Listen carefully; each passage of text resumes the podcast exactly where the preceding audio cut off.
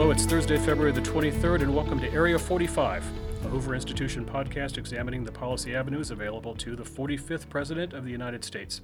I'm Bill Whalen, a Hoover Institution Research Fellow.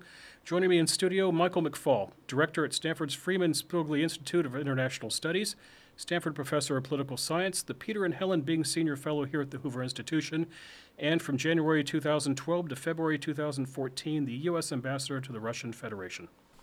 And that's our topic today Donald Trump's administration and Vladimir Putin's Russia. Ambassador McFaul, good to see you. Thanks for having me. So, you wrote in the Washington Post uh, earlier this month, I think February the 6th was the day it was published, if you want to look it up. Uh, you talked about Vladimir Putin and Donald Trump, and you found some parallels. I found these very interesting. Parallel number one like Trump, Putin had never run for office when he's elected president of Russia in March of 2000. Yeah. Like Trump, Putin championed populist nationalism, Yep. promising to make Russia great again. I don't know if he wore a red ball cap or not, but that was his idea. Mm, Did not, but the idea was there for sure. Yeah. Right. Like Trump, Putin talked in so many words about carnage, terrorism, bad economy, similar to what Trump talked about in his inaugural address. Yeah. Like Trump, Putin declared war on the media. And as we're seeing here in the early days of the Trump administration, there was a liberal resistance within the Russian government after Putin takes office. So here's the question. Come the time when President Trump meets President Putin, they shake hands, and President Trump looks into President Putin's eyes. When he looks in those eyes, does he see Donald Trump? Uh, that's a great qu- question to start with. Um, probably. I mean, I think uh, a couple of things. I mean, first of all, uh, I made those comparisons, and I worry about those comparisons. Right. But I also want to add a caveat that I also have greater faith in American democratic institutions in the year 2017 to act as a check uh, on those kind of, you know, populist behavior than Putin faced in 2000. This is an important point. What are the checks and balances in the United States that Russia does not have?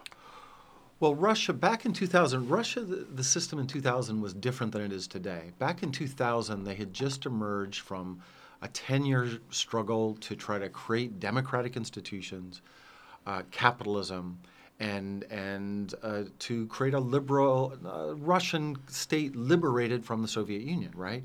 So it was a triple transformation all at the same time. And they got through the end of empire. They created some weak, but but I would look at them and say these are market institutions, private property, free prices. And on the democratic side, they were fragile, but they would look like democratic institutions to you and me. But they were very fragile because those first two things were so hard. Uh, and because Russia, for you know, maybe a thousand years, but most certainly for hundreds and hundreds of years, had been ruled by dictators, not Democrats. Um, and therefore, Putin, when he came in, uh, could weaken those institutions. And, and like you said, he went first after the, the press, but he didn't just criticize the press, he shut down the press. He took, took out the two major media stations that were quasi independent from the Kremlin, uh, constrained the ability of other uh, newspapers and radios uh, to, to be independent. Uh, that, of course, Mr. Trump, President Trump, has called the press the enemy, but so far, of course, he hasn't shut down any of the press. Uh, second, courts. Uh, we've we've looked at and, and seen how the courts in, in our country are independent, and we also have a federal system. Uh, Russia has both of those things on paper, but in practice, they proved ineffective to constrain the power of the presidency. Uh, and then finally, uh, civil society, popular mobilization, uh, you know, to put a check on presidential power in Russia. It existed in 2000, but they were exhausted after a decade of this economic depression. And so it was rather easy for Putin to uh, control, I would say. He didn't squelch it entirely, but kind of control their ability to control him. Right. Donald Trump's Russia policy is, I think, embryonic, perhaps is one way to describe it. There's really not much on paper. I found two things he said about Russia, which I found interesting. In a speech in April 2016, quote, I believe an easing of tensions and improved relations with Russia from a position of strength only is possible. And then when he was on the NBC News Commander in Chief Forum, which is in September 2016, he and Hillary both did that show with Matt Lauer. Trump said, quote, I don't know Putin. He said nice things about me. If we got along well, that would be great. Now, we don't know what Donald Trump, Trump thinks about Vladimir Putin, but there was a story out this week, a news report, I think NBC reported it, that says that the Russians, to use a very bad word, are doing a dossier on Donald Trump. And that's going to be presented to, to uh, Putin. And the uh, dossier concludes that Trump is a risk taker who can be naive. And they quoted a Deputy Foreign Minister, Andrei Fedorov. And Mr. Fedorov said Trump, quote, doesn't understand fully who is Mr. Putin. He is a tough guy. Let's put you in that position for a moment. You were called to the Trump White House, and you were asked to put together a dossier on Vladimir Putin. Yeah. What do you tell President Trump? To get him ready for his bilateral meeting with Putin, right? First, how many times have you met Putin? How many times have you sat down and talked to Putin? Mm, I first met him in the spring of 1991, so I've known him for a long time. Uh, he was in Leningrad at the time? Or? Yeah, he was yeah. the deputy mayor there, and he worked for a liberal Democrat, uh, uh, small L, not big L, right. um, and small D, not big D. Uh, very pro-Western guy, Anatoly Sobchak. Um, uh, and we were there to help them uh, think about a democratic process for passing a budget uh, at the city legislature, ironically. And he was in charge of foreign contacts, so he was our contact. Um, I've seen him eh, off and on, but I guess probably half a dozen, maybe 10 times when I was in the government. And of course, as ambassador, and I also worked at the White House before, um, uh, every time I was in the room with him, it usually was just three or four people, but he was meeting either with uh, Obama or Biden or the national security advisor. I was in the room, but not directed with him. Although he directed some very, uh, how to put it diplomatically, some very sharp comments towards me personally, uh, because he didn't like me as ambassador. He thought that I was too open he thought I spoke too much about democracy and markets and freedom, uh, and he thought that I was there to undermine him. So, uh, you know, I wouldn't say we're close friends. We're not pen pals now, and I'm actually banned from traveling to Russia right now. I'm on their sanctions list. We have a sanctions list of Russian officials that can't come here. I'm on their list. Right. But to your hard question, um, I actually did that. Um, uh, on the eve of President Bush's first meeting with Vladimir Putin. Mm-hmm. Uh, our mutual colleague here, Condoleezza Rice, uh, invited a group of experts to come in, and we spent about two hours with uh, President Bush and Vice President Cheney.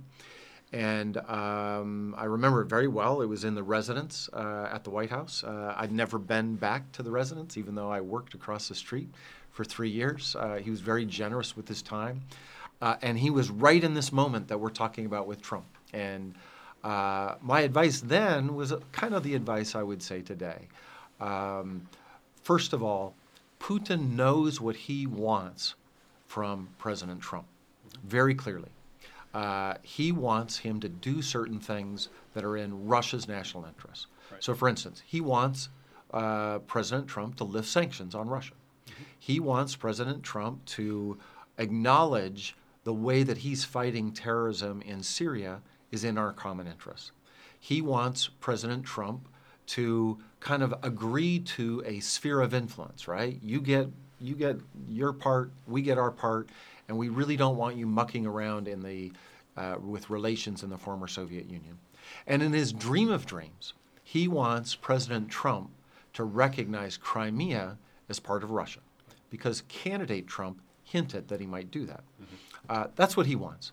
And in return for that, he's going to say nice things about President Trump. He's going to throw a nice party for him. He's going to have a nice state dinner for him at the Kremlin. But, and believe me, they know how to do that well. And that's the problem, I think, for President Trump right now, because in those things you just quoted from him, he always defines good relations as the goal of his policy towards Russia. Right. And I think that's backwards. I think the goal needs to be you know, uh, fighting terrorism, containing Iran, uh, increasing trade and investment between our two countries. In other words, something concrete that serves the security and well being of the American people. Mm-hmm. And then the means, and I would say this about any country, by the way, not just Russia, but the means is either engagement, containment, or isolation. And I would warn him not to take that bad deal. Uh, you get a nice press conference from me, and in, re- in return, the United States needs to lift sanctions, endorse what we're doing in Syria, et cetera. That's a bad deal. I was listening to George Shultz at the Commonwealth Club yesterday, and oh. he was asked a question about Russia and how to proceed with Russia. And he mentioned two things specifically. He said, number one, he likes the idea of putting troops into the Baltic states. And then, secondly, he suggested an energy initiative in which you put oil and gas into the Baltic states so the Russians can't cut off their gas supply in the winter. Do the Russians respond better to diplomacy or action? It's, it's every diplomat's question is talk outweigh gestures, or do gestures matter more than talk when it comes to the Russians? Well, most certainly, Putin respects actions, not Right. words. Uh, he really, um, he is a man of action in his own view. Uh, he's called bluffs before. Uh, most certainly, in my view, he did that when he went into Crimea. Uh, he annexed territory for the first time since World War II, and the reaction from the Western world was rather weak. It was lots of tough words and no action. And then I think he doubled down and uh, supported the separatists in eastern Ukraine. And it was only when the Ukrainians fought back, number one, and the West, the United States, with our allies in Europe, imposed sanctions that he stopped that war. So I, you know, I, I associate myself. I mean, who who would be so foolish not to associate themselves with George Shultz, uh, somebody who's been a mentor of mine for for decades, and, and uh, his his book uh, was a bible for me thinking about diplomacy. And you got to follow up words with actions. Uh, you should never make commitments that you're not willing to follow through on. Uh, if you're gonna you're gonna draw lines in the sand, you better be ready to. Execute on them should those lines be crossed, and most certainly with dealing with Putin, that's where you have to work. Lindsey Graham last week at the Munich Security Conference said, and I quote, 2017 is going to be the year of kicking Russia in the ass. Is that something that Ambassador McFaul would retweet? Um, I I was at the Munich Security Conference uh, with Senator Graham.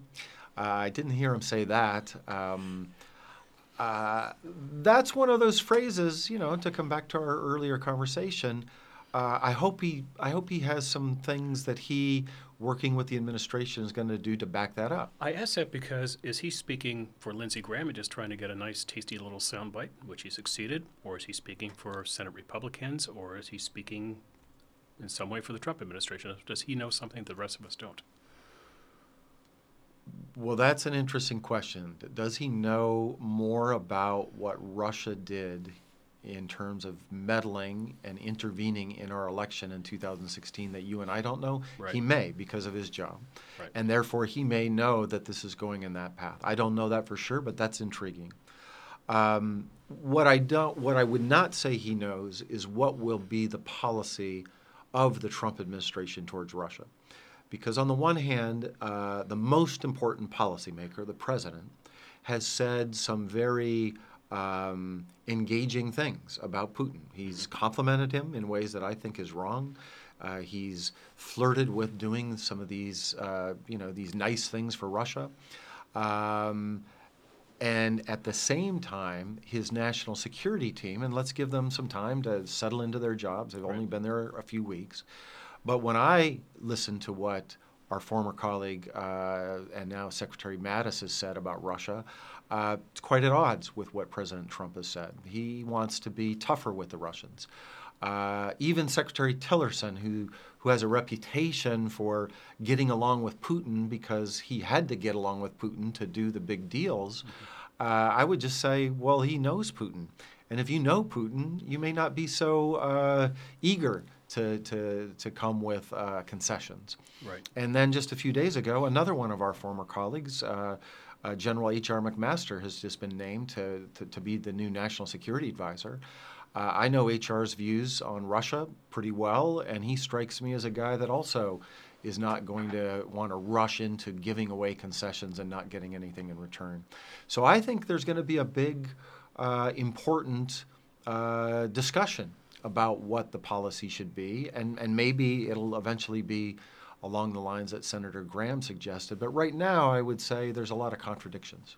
Right. So you mentioned the Russian meddling in the election. Uh, Eric Swalwell, who's a Democratic congressman from the other side of the San Francisco Bay, the East Bay, he's co-sponsored a bill in the House uh, with Elijah Cummings, a Maryland congressman. They want to create a 12-member bipartisan panel to look into it. He basically wants a 9/11 commission on Russian interference in the election.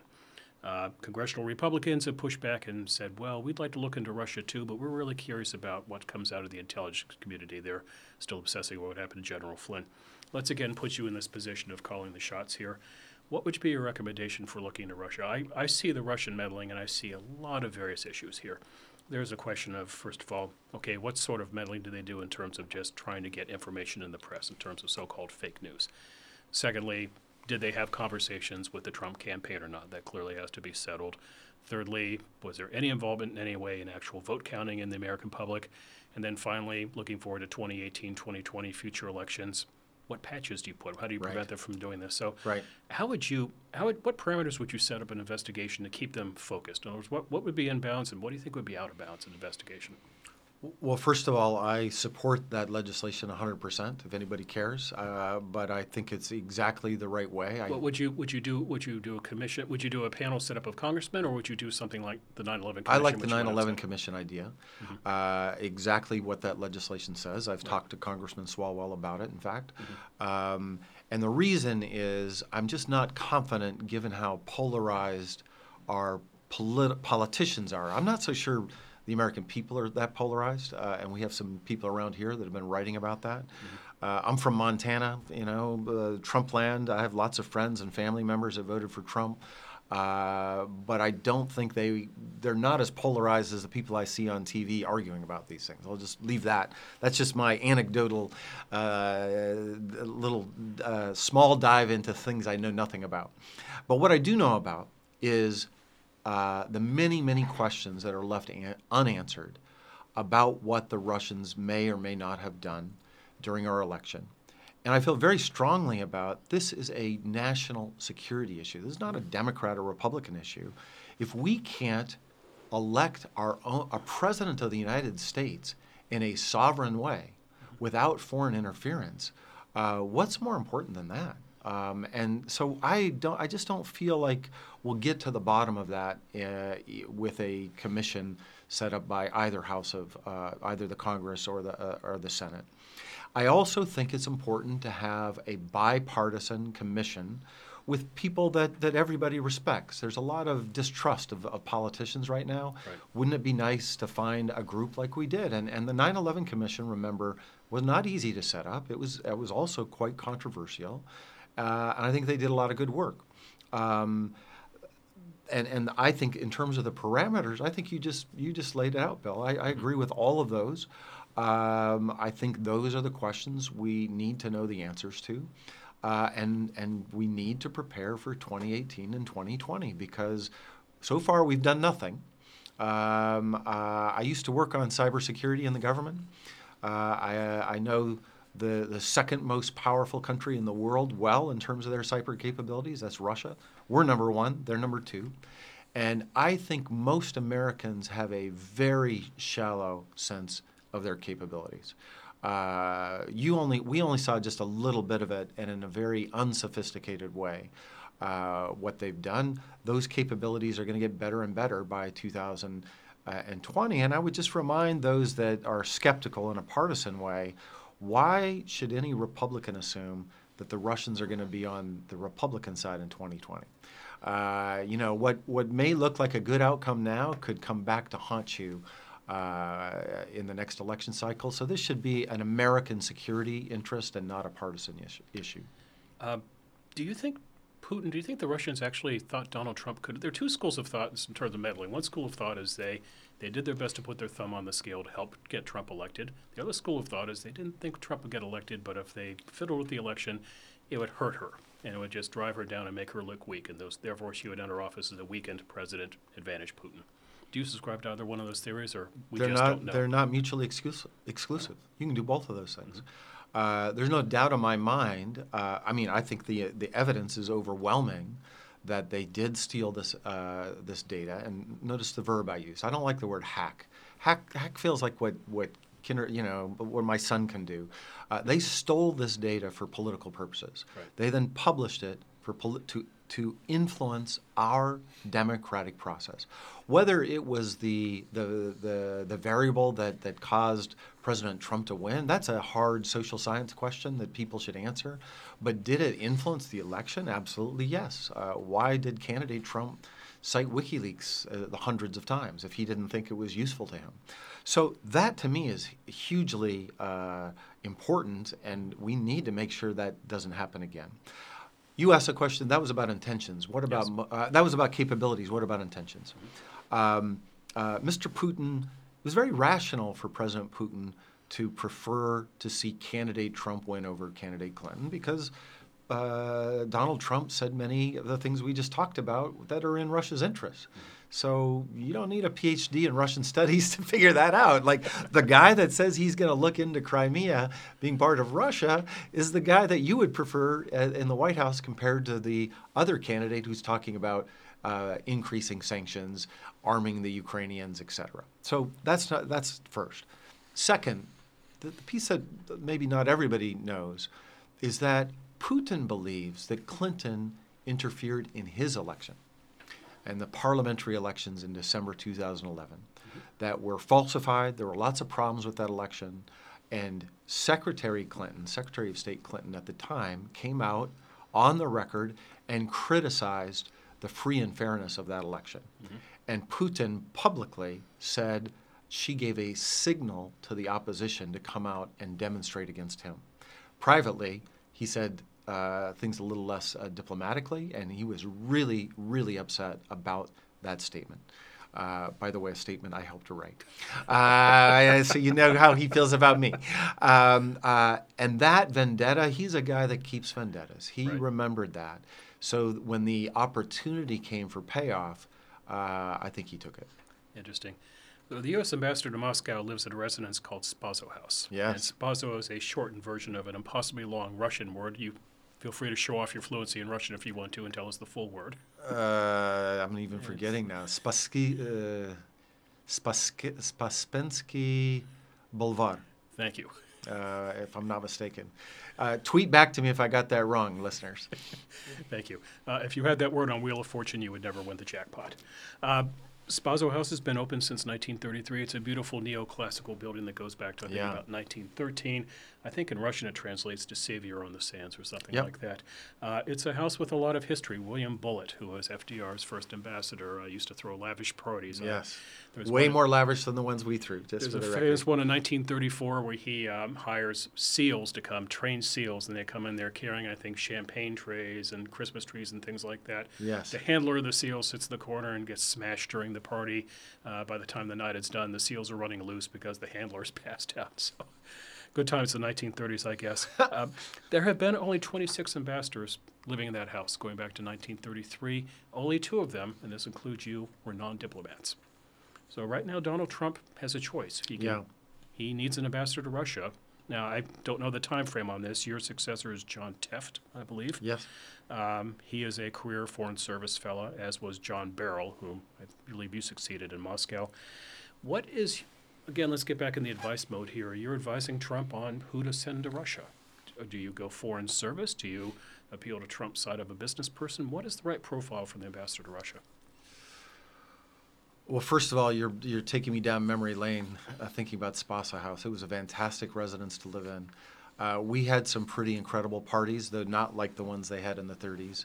Uh, but it was just this great job where it was your job as ambassador to welcome into your house, uh, you know, uh, jazz musicians like Herbie Hancock, the Chicago Symphony Orchestra, and the NBA, uh, you know, or or eBay. Uh, the CEO of eBay came to visit us, and, and dozens more. So, uh, and you know, I'm really proud of our, my country. So to be the representative of this fantastic place in Russia, uh, an honor of a lifetime. Um, uh, I hope to get back to Spaso House someday.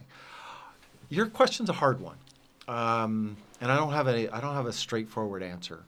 Uh, Well, first of all, I'm assuming you're not volunteering for the job. uh, no, I think this is not my time. Uh, maybe another time. Plus, maybe the slight problem of not being allowed in the country. Well, there's that slight problem. Uh, it's called agrément. You have to receive agrément in order to be welcomed as And the present papers, ambassadors. right? Right. Yeah. And uh, I may not be able to get it right now. Um, you know, for me as ambassador, I was there at a pretty difficult time in U.S. Russian relations because Putin was so paranoid about the challenges to his regime, and he was blaming us at the time. So it was a, you know, we were playing defense all the time. Um, uh, but it most certainly helped that I had a relationship with the president. I knew the policy, uh, and that helped me do my job. So if, if President Trump has somebody like that, uh, that knows Russia well, uh, I think I, I wouldn't necessarily say that it's best to go with a career person. I'm not in that camp that says uh, political appointees by definition are bad. Uh, but I said a second thing who knows Russia well? Right. I had a great advantage in that it was not my first assignment uh, in Russia when I arrived. A lot of diplomats, when they show up, it is their first assignment. They've spent a year or two learning the language, but they really don't know the place. So I, I, I, this is my, I'd lived there many times. I'd lived like six years of my life in Russia. And uh, that, I would say, that combination for him right now uh, would be the right one. Somebody that he trusts and knows, uh, but also somebody that knows Russia well. And by the way, I, I don't want to name them because me naming them might hurt their chances. Uh, but there are a couple of people that fit that fit that that mix that I think would be excellent ambassadors. Uh, George W. Bush, his choice in 2001 is Eugene Vershbow. Did I get that Yep. right? Vershbow or? Vershbow, Vershbow. Sandy Vershbow, as they call him. Uh, what was interesting about Sandy Vershbow was that he was not the first ambassador to come out and sh- shoot in that administration. There's a bit of a controversy. Bush's first picks were Britain, France, Japan, Canada, India, then the Bahamas, Malta, Jamaica. Then he finally gets around to choosing Russia. And some interpreted that as the Bush administration telling Russia that, you know, you're just not too, as important to us as you might think you are. Is there any way that Trump, given that Trump is having challenges, if you look at the Washington Post as a tracking of his appointments right now, and it's sad to see just how many vacancies there are, Yes. especially on the ambassadors front. He's done China, Israel, and the UK, and I think that's it. That's it. Uh, is there? Does he in any way run the risk of making things worse with Russia by dragging out a choice for months? I think he does. I mean, I think more generally your point is correct that by not having a deputy secretary of state, by not having a deputy secretary of defense, let alone down to the assistant secretary level, that's where policy starts, assistant secretary level. Uh, and he doesn't have a Russia guy at the White House or a Europe person or uh, a Russia woman, you know, assistant secretary over at the State Department uh, or Defense. And so they're not doing the interagency policy process that that generates policy. So I think that's a huge mistake. And already in Russia, I can tell you, I, I watch the Russian news closely. Uh, they're already starting to fade to say, oh, you know, uh, the window of opportunity for changing this dynamic is closing, and most certainly. The, the a bold move to appoint somebody along the parameters that we just talked about now would send a very positive signal to Moscow. Uh, and the longer he waits, the, the less he has the opportunity to do that. When did Obama first go to Moscow? Uh, July 2009, I was on the trip. Okay, so early into his presidency. Yeah, he had his first meeting with President Medvedev April 1st, 2009. That took place in London. Uh, but he went to Moscow very early on, and just in the you know the bureaucratic politics of it all, he went to Moscow before he went to Beijing, and that was noticed in Moscow. How soon should Trump meet with Putin? I, I think he needs to have a meeting of some sort somewhere in the spring. Mm-hmm. Uh, you know, on the sidelines of a G8 meeting. I think uh, one coming up. Um, uh, yeah, I, I. There's nothing. uh, You know, one thing. I obviously I was not a professional person in government. I spent five years in the government. Uh, I've spent most of my life uh, here at Hoover and uh, in political science. Um, one thing I did learn uh, is the incredible importance of those bilateral meetings. There's not there, you get more done in 15 minutes with two presidents sitting at the table than you get done in six months of the bureaucrats trying to get things done. Because a they can make decisions, and then that's policy. When Donald Trump says we're lifting sanctions, that becomes policy. Uh, he has that kind of power, especially in foreign policy. Right. Uh, or the opposite. He says we're going to arm Ukrainians. That becomes the policy. Um, number two, um, these relationships tend to be important for getting things done, and the longer it drags on that they don't establish a rapport, uh, the harder it's going to be to establish that rapport. We are running out of time here because I know you have to dash, and this is a big country, and there's a lot to talk about. And hopefully, you'll come back and we'll continue the conversation. But let's suppose he does sit down with Putin and he has that 15 minutes to converse. A lot of things they can go over. So, what are the one or two topics that Trump has to bring up? What should what should he prioritize? Is it is it Syria? Is it is is it possible meddling into European elections this summer?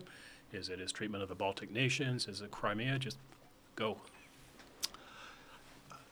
You know, the one other thing, because I've been thinking about your earlier question, if I could have a shot at advising him before he goes, as I would want him to read read up on Ronald Reagan and George Shultz and how they dealt with the Soviets. And I don't mean to say that Vladimir Putin is a communist in the Soviet Union, but the idea of peace through strength, Right. that's a really good idea. Express that to Vladimir Putin in that first meeting. That will help you get bigger deals down the road later.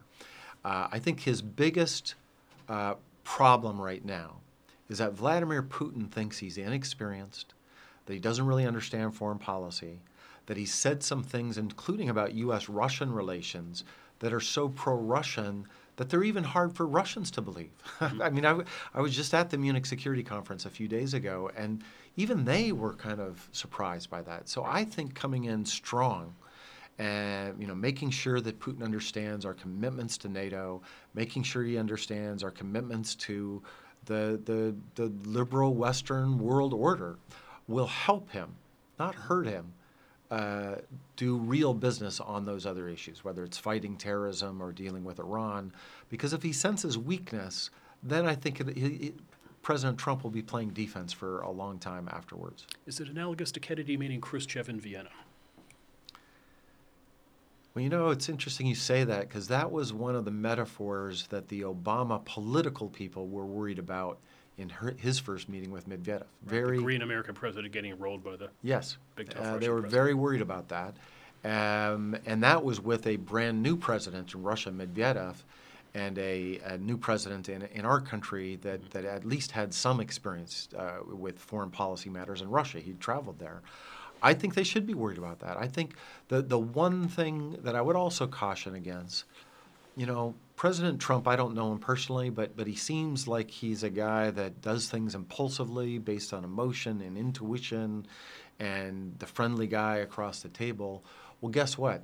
Uh, Vladimir Putin is a former KGB officer. Actually, he said very famously, there's no former KGB officers.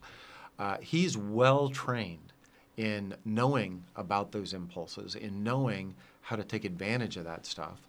Uh, and so I would I would hate for them to roll out and have a press conference and have the president be embarrassed by Putin by saying, "Well, we just agreed to do this," and then he turns to uh, and he'll say, "Right, Donald, we agreed," and he'll he'll nod, and then will have to, to come back, uh, you know, have to say, oh, he really didn't mean that. And I've seen that before with Vladimir Putin. He's mm-hmm. done that to some American officials. He needs to be careful to not have that happen. Okay. Ambassador Michael McFaul, thank you for a fascinating conversation. Спасибо. Did I get that right? Да, спасибо, всего хорошего. До свидания. Your Russian is better than mine. You've been listening to Area 45, a Hoover Institution podcast on the policy choices confronting America's 45th president. You can find the Hoover Institution online at www.hoover.org. And while you're there, I encourage you to sign up for the Hoover Daily Report, which sends you the best work of Hoover Fellows, including Ambassador Michael McFaul, straight to your inbox. You can also find the Hoover Institution on Facebook and on Twitter. Our Twitter handle is at Hoover INST, at Hoover Inst. Michael McFaul is also on Twitter, and his Twitter handle is at McFaul. That's M C F A U L. For the Hoover Institution, this is Bill Whalen. Look for us soon with another installment of Area 45. Thanks for listening. This podcast has been a production of the Hoover Institution. For more podcasts from the Hoover Institution, please visit hoover.org or Hoover's channels on iTunes, SoundCloud, or Stitcher. I'm Chris Dower for the Hoover Institution. Thanks for listening.